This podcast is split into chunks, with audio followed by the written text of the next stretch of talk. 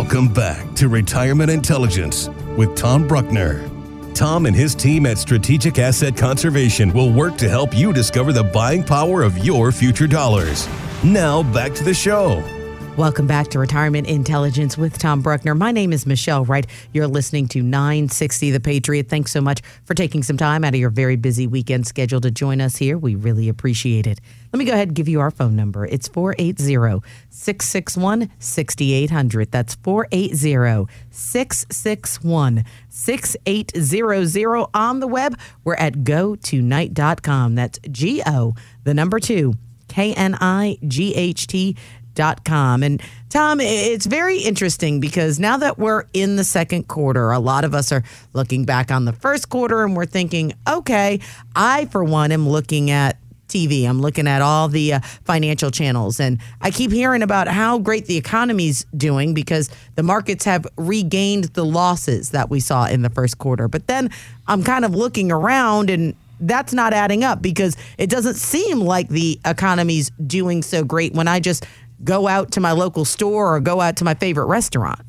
Yeah, exactly. Uh, you know, and, and the, the piece that I shared from Mike Larson uh, in the first segment, you know, investors, individual investors flee, but companies are going on a buyback spree. Uh, there, there are two primary reasons why the market has gone up, even as uh, you know Lindsay Lindsay Piegza here from uh, from Stifel uh, is saying that the you know the, the economy is slowing, it's grinding down slowly, slowly, slowly. It's becoming stagnant right? We're looking at growth rates well below 2%. We may actually, by the end of this year, see a growth rate below 1%. Wow. And even though that's not technically a recession, you know, as defined by two consecutive quarters of negative growth, it just means that the economy is really lackluster and people are having to do, you know, like we just said in the previous segment, work three jobs mm-hmm. in order to make ends meet. Um, you know, and they're counted in the unemployment numbers as as there are three different people working when it's really all it's the same person is working.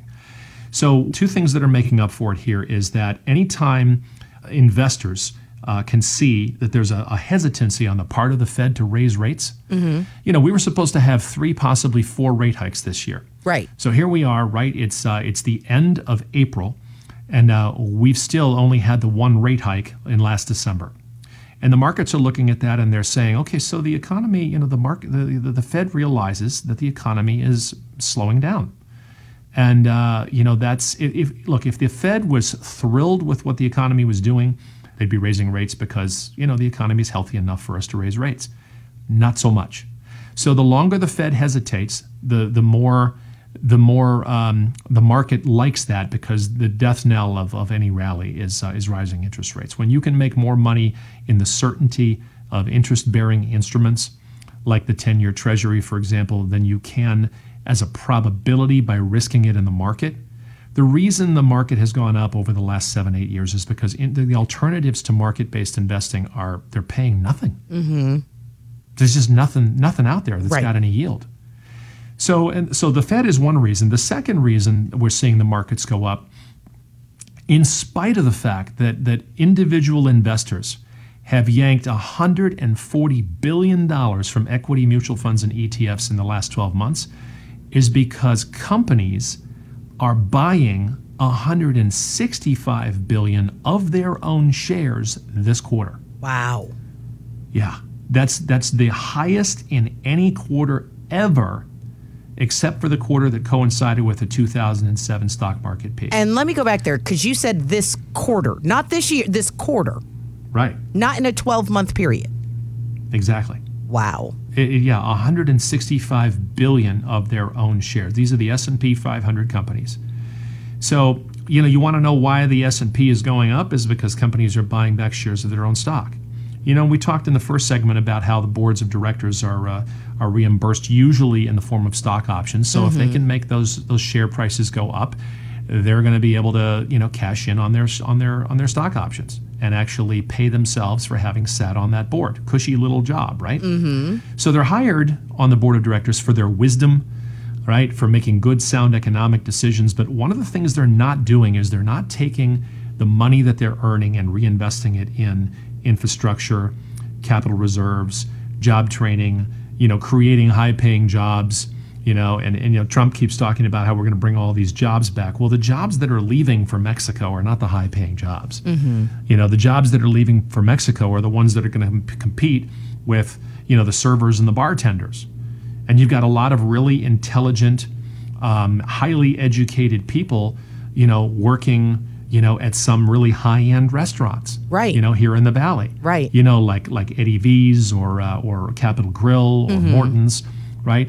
Um, you know, you've got the because that's a that's a, a, a more um, a hoity-toity clientele goes there, right? Mm-hmm. So they want to have interactive conversations with people who can carry a conversation, people who know wine, who people who know, you know, are well trained and are articulate. So those people as servers make a lot of money, but the quality of the jobs that we're going to bring back from Mexico, it's going to be assembly jobs. It's going to be, you know, factory manufacturing. Nothing wrong with that. Right. Those are jobs. Those are legitimate jobs. And if you work 40 hours there, you've got health insurance and, and, and all of that. That's a good thing. Right. But but where are all the high-paying jobs? Right. We're exporting our educated um, elites. You know, when when kids come here from other countries to go to school here, you know, we should be we should be buying them a house after they graduate, not deporting them Right.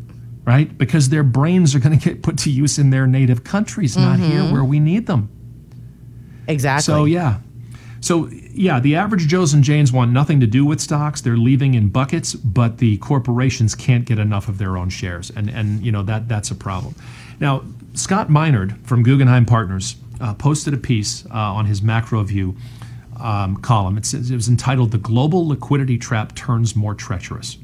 And he touched on what a lot of people are, are really worried about, which is negative interest rates. And he said, "Yeah, oh boy, this is not uh, this is not going to be pretty." He says, as consumers watch prices decline, they defer purchases. Right. So he talks about the velocity of money. And he says, you know, so people are spending less, and because they're spending less, prices are coming down. And as prices come down, you know, if you know that that, that when the thing is finally at its best price on sale, it's going to go down to three hundred dollars. You don't buy it when it's when it's down to three fifty. right. You wait until Right. it goes to 300. Exactly. right? So you defer purchases, that reduces consumption and it slows growth. He said deflation also lifts real interest rates, which drives currency values higher. And in today's mercantilist, beggar thy neighbor world of global trade, a strong currency is a headwind to exports. He says the Bank of Japan now buys virtually all of the Japanese government bonds that are issued every year and has resorted to buying exchange traded funds to balance its balance sheet. Hmm. So literally, the Bank of Japan is buying. The left hand of Japan of the Japanese government is buying from the right hand of the Japanese government. There's no room for any other private investor to come in and buy those bonds. Wow. And the negative interest rates that we're seeing some countries experiment with, like Japan and like certain countries in Europe, he said if the European overnight rate went to minus 1 from its current level of negative 40 basis points, German 10 year bonds would be dragged into negative territory, and we could see U.S. 10 year treasuries yielding 1% or less. Wow. That is, that is scary bad. yeah, it is. Yeah. If, if that happens, you see entire industries, you know, the insurance industry, for example, um, you know, life insurance companies, they just can't deal with, with, with negative 1 interest rates. No. You know, they've got to, they've got to fund their yield producing products with bonds. So this experiment with negative, and here's his conclusion. This experiment with negative interest rates on a global scale is unprecedented. I have little confidence this will work. Monetary policy primarily addresses cyclical economic problems, not structural ones. Fiscal and regulatory policies are doing little to support growth and are in most cases restraining it. Combined with negative interest rates, the current policy prescriptions are a perilous mix that is deepening the global liquidity trap. So, what he's saying, in, essence, is look, these negative rates. Um, look, if you ha- let me put it in real simple terms, right? If you've if you've had a CD, you know, you remember, you know, six seven years ago, you had a CD that was paying three percent Right. Yep. and you go to your bank today and you say, you know, I want to put my money into something that's going to earn me something. And they say, well, what's the interest rate? Uh, negative 0.2. What? What does that mean? So I'm that means I gotta, you- I got to pay you 0.2 to hold my money? Yeah. The first reaction that person's going to have to the teller is, you know what?